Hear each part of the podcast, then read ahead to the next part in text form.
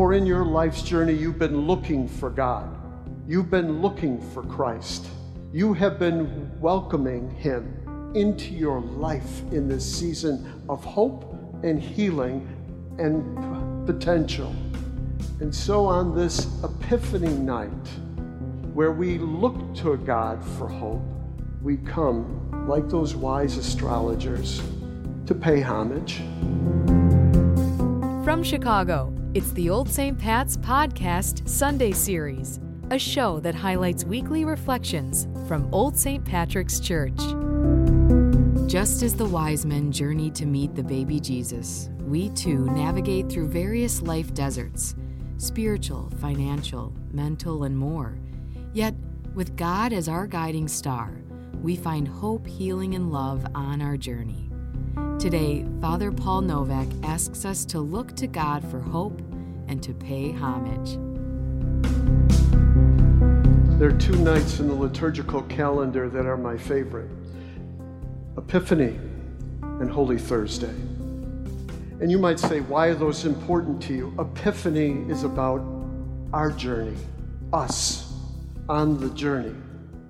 And so is Holy Thursday, because Holy Thursday demands us to be in community with the Lord on a, on a night where He's struggling, to be very present, to give of ourselves to Him again through our prayer, our courage, our presence. I know you like Christmas. You made it abundantly clear two weeks ago when you all gathered here. And I walked in, well, I walked in at 11 o'clock in the morning to do the 11 o'clock Sunday Mass. And then I walked in again at 1 o'clock in the afternoon to get ready for the 3 o'clock celebration for the family liturgy because we had the pageant with all of the kids here at 3 o'clock. And when I walked in at 1 o'clock, this place was decked out. I mean, just as it is tonight. And I mean, it was impressive. I know our poinsettias look a little wilted like the priests here, you know? But it was an important evening of celebration. And when I walked in, I saw everything all lined up, and I said, Wow, that really looks good. And Dominic, our director of liturgy, was walking across the sanctuary here.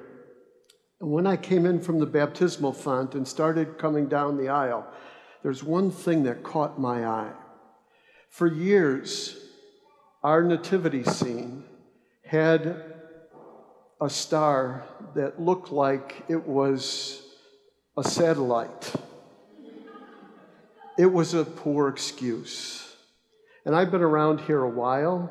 I've seen several of these things come up and go and, and come and go over the years. But it, was, it just wasn't impressive. It didn't say, wow. It didn't catch your eye. It just was there. Nicely, but just there. So as I'm walking up the aisle, I'm coming in and I said, What is that light on the wall? And as I looked at that light on the wall, it caught my eye and I looked out and I yelled, Hey, Dominic! And Dominic turned around and said, What?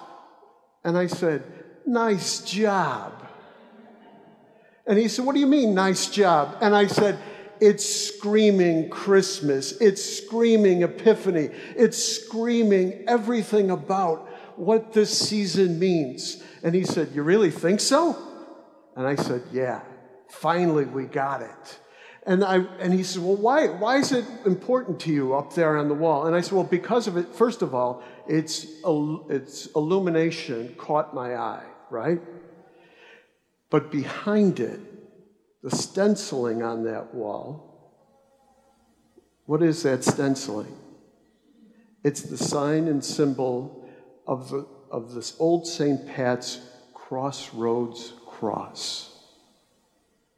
We always say that Old St. Pat's is at the crossroads of Chicago, where North Side and South Side and West Side and our little bit of East Side can all come together to worship God.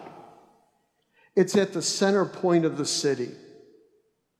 We gather here at the crossroads, and I said to my, I said to Dominic, I said, perfect. You got it right up there at the crossroads where we can recognize the light has struck the presence of Christ.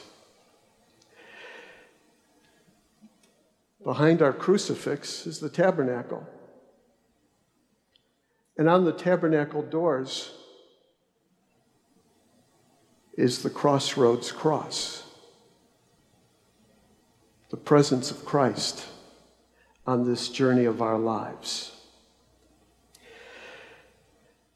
The wise astrologers weren't from the native lands, but they had hoped that for a better life. They had hoped for something greater than what they were experiencing. And they knew that they had one determining factor God had to have control. And so they used all of their gifts and talents to follow what God put in this world. They were astrologers. And so they followed those stars, and that luminescent star guided their steps in a direction that would lead them into the love of God, into the presence of God. And God doesn't come to them with great authority or power, God comes to them with the gift of humanity life, your life my life, our lives, are filled with the presence of God. The wise astrologers welcomed that gift of God's presence in that meager stable in Bethlehem when they acknowledged here is where God resides in us in our lives, in our journey with each other. Throughout the world's history, we have been inhumane to each other. We have caused wars. We have caused strife. We have caused famine and oppression and all kinds of terrible, terrible terrible actions towards each other. But on this night, we're asked one more time to remember that God enters into this world not to create terrible actions, but to relieve those terrible actions in our life. But it, it demands us acknowledging the presence of God. It demands us welcoming that presence of God in our lives. It demands us following the presence of God. And so, as you gather here tonight, you are doing exactly what those wise astrologers set out to do. For in your life's journey, you've been looking for God, you've been looking for Christ, you have been welcoming Him into your life in this season of hope and healing and p- potential. And so, on this Epiphany night, where we look to God for hope, we come, like those wise astrologers, to pay homage, but also to welcome the presence of God to lead and guide our actions in the world with generosity, with peace, with healing for each other. As we gather tonight, we not only take on the role of the astrologer, we allow the astrologer to show us the way. He, we come to the presence of Christ at the table. And when you stand together in the Eucharistic prayer, you stand together to acknowledge that Christ is with us and then you come down the aisle and you extend your hands and receive the presence of Christ. Take it in and allow Him to fill your heart, your mind, your actions in this world. So, as we gather here tonight, not only do you bring your very self and everything that you have, but you turn toward our God and say, I bring you everything that I am, all that I've been given, all that I've received, all that you've shared with me, and I give it over to you. Please fill me with your spirit. Please fill me with the gift of Christ. Please fill me with the gift of your love so that I may love as you have loved me in this life. So, on this feast of the Epiphany, when we've been looking and searching for Christ, He's been here with us and illuminates the journey of faith you all share with each other, illuminates the gift of your lives and your actions in this world. So that whether we're coming from Chicago or Bethlehem, or whether we're coming from Kiev, wherever we're coming from in this world, may the gift and spirit of peace and healing be found in our actions, in our faith, and in our care for one another. On this Epiphany night, where Christ continues to be revealed and the community is awakened to receive his Spirit, welcome him. Welcome him fully into your journey of faith. Welcome him fully into your life. Welcome him fully. Welcome his spirit fully into your actions in this world. Time now for announcements and events. This Valentine's Day, join the OSP Immigration and Refugee Ministry in spreading love and support to asylum seeking Venezuelan families arriving in Chicago.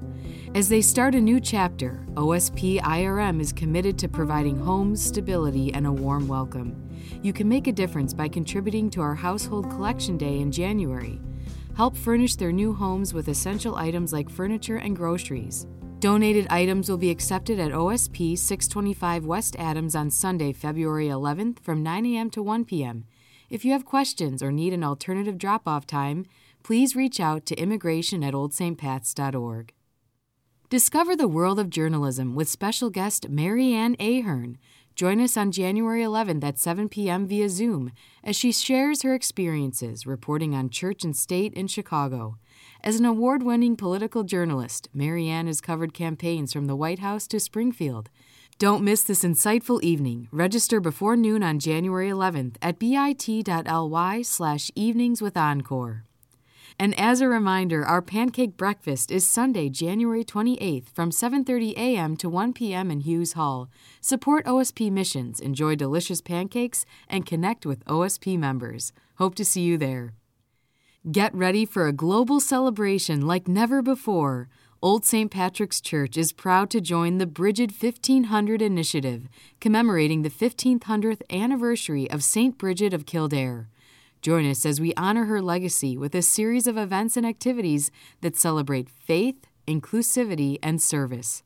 On Thursday, February 1st, join us for the inaugural St. Bridget Day Lecture featuring Michele Dillon, PhD a distinguished professor of sociology and dean of the College of Liberal Arts at the University of New Hampshire. Then at 12:10 p.m., attend the Bridget's Day Mass at OSP. This will be a nice weekday mass to acknowledge St. Bridget's actual feast day in preparation for the celebration at Sunday's Mass.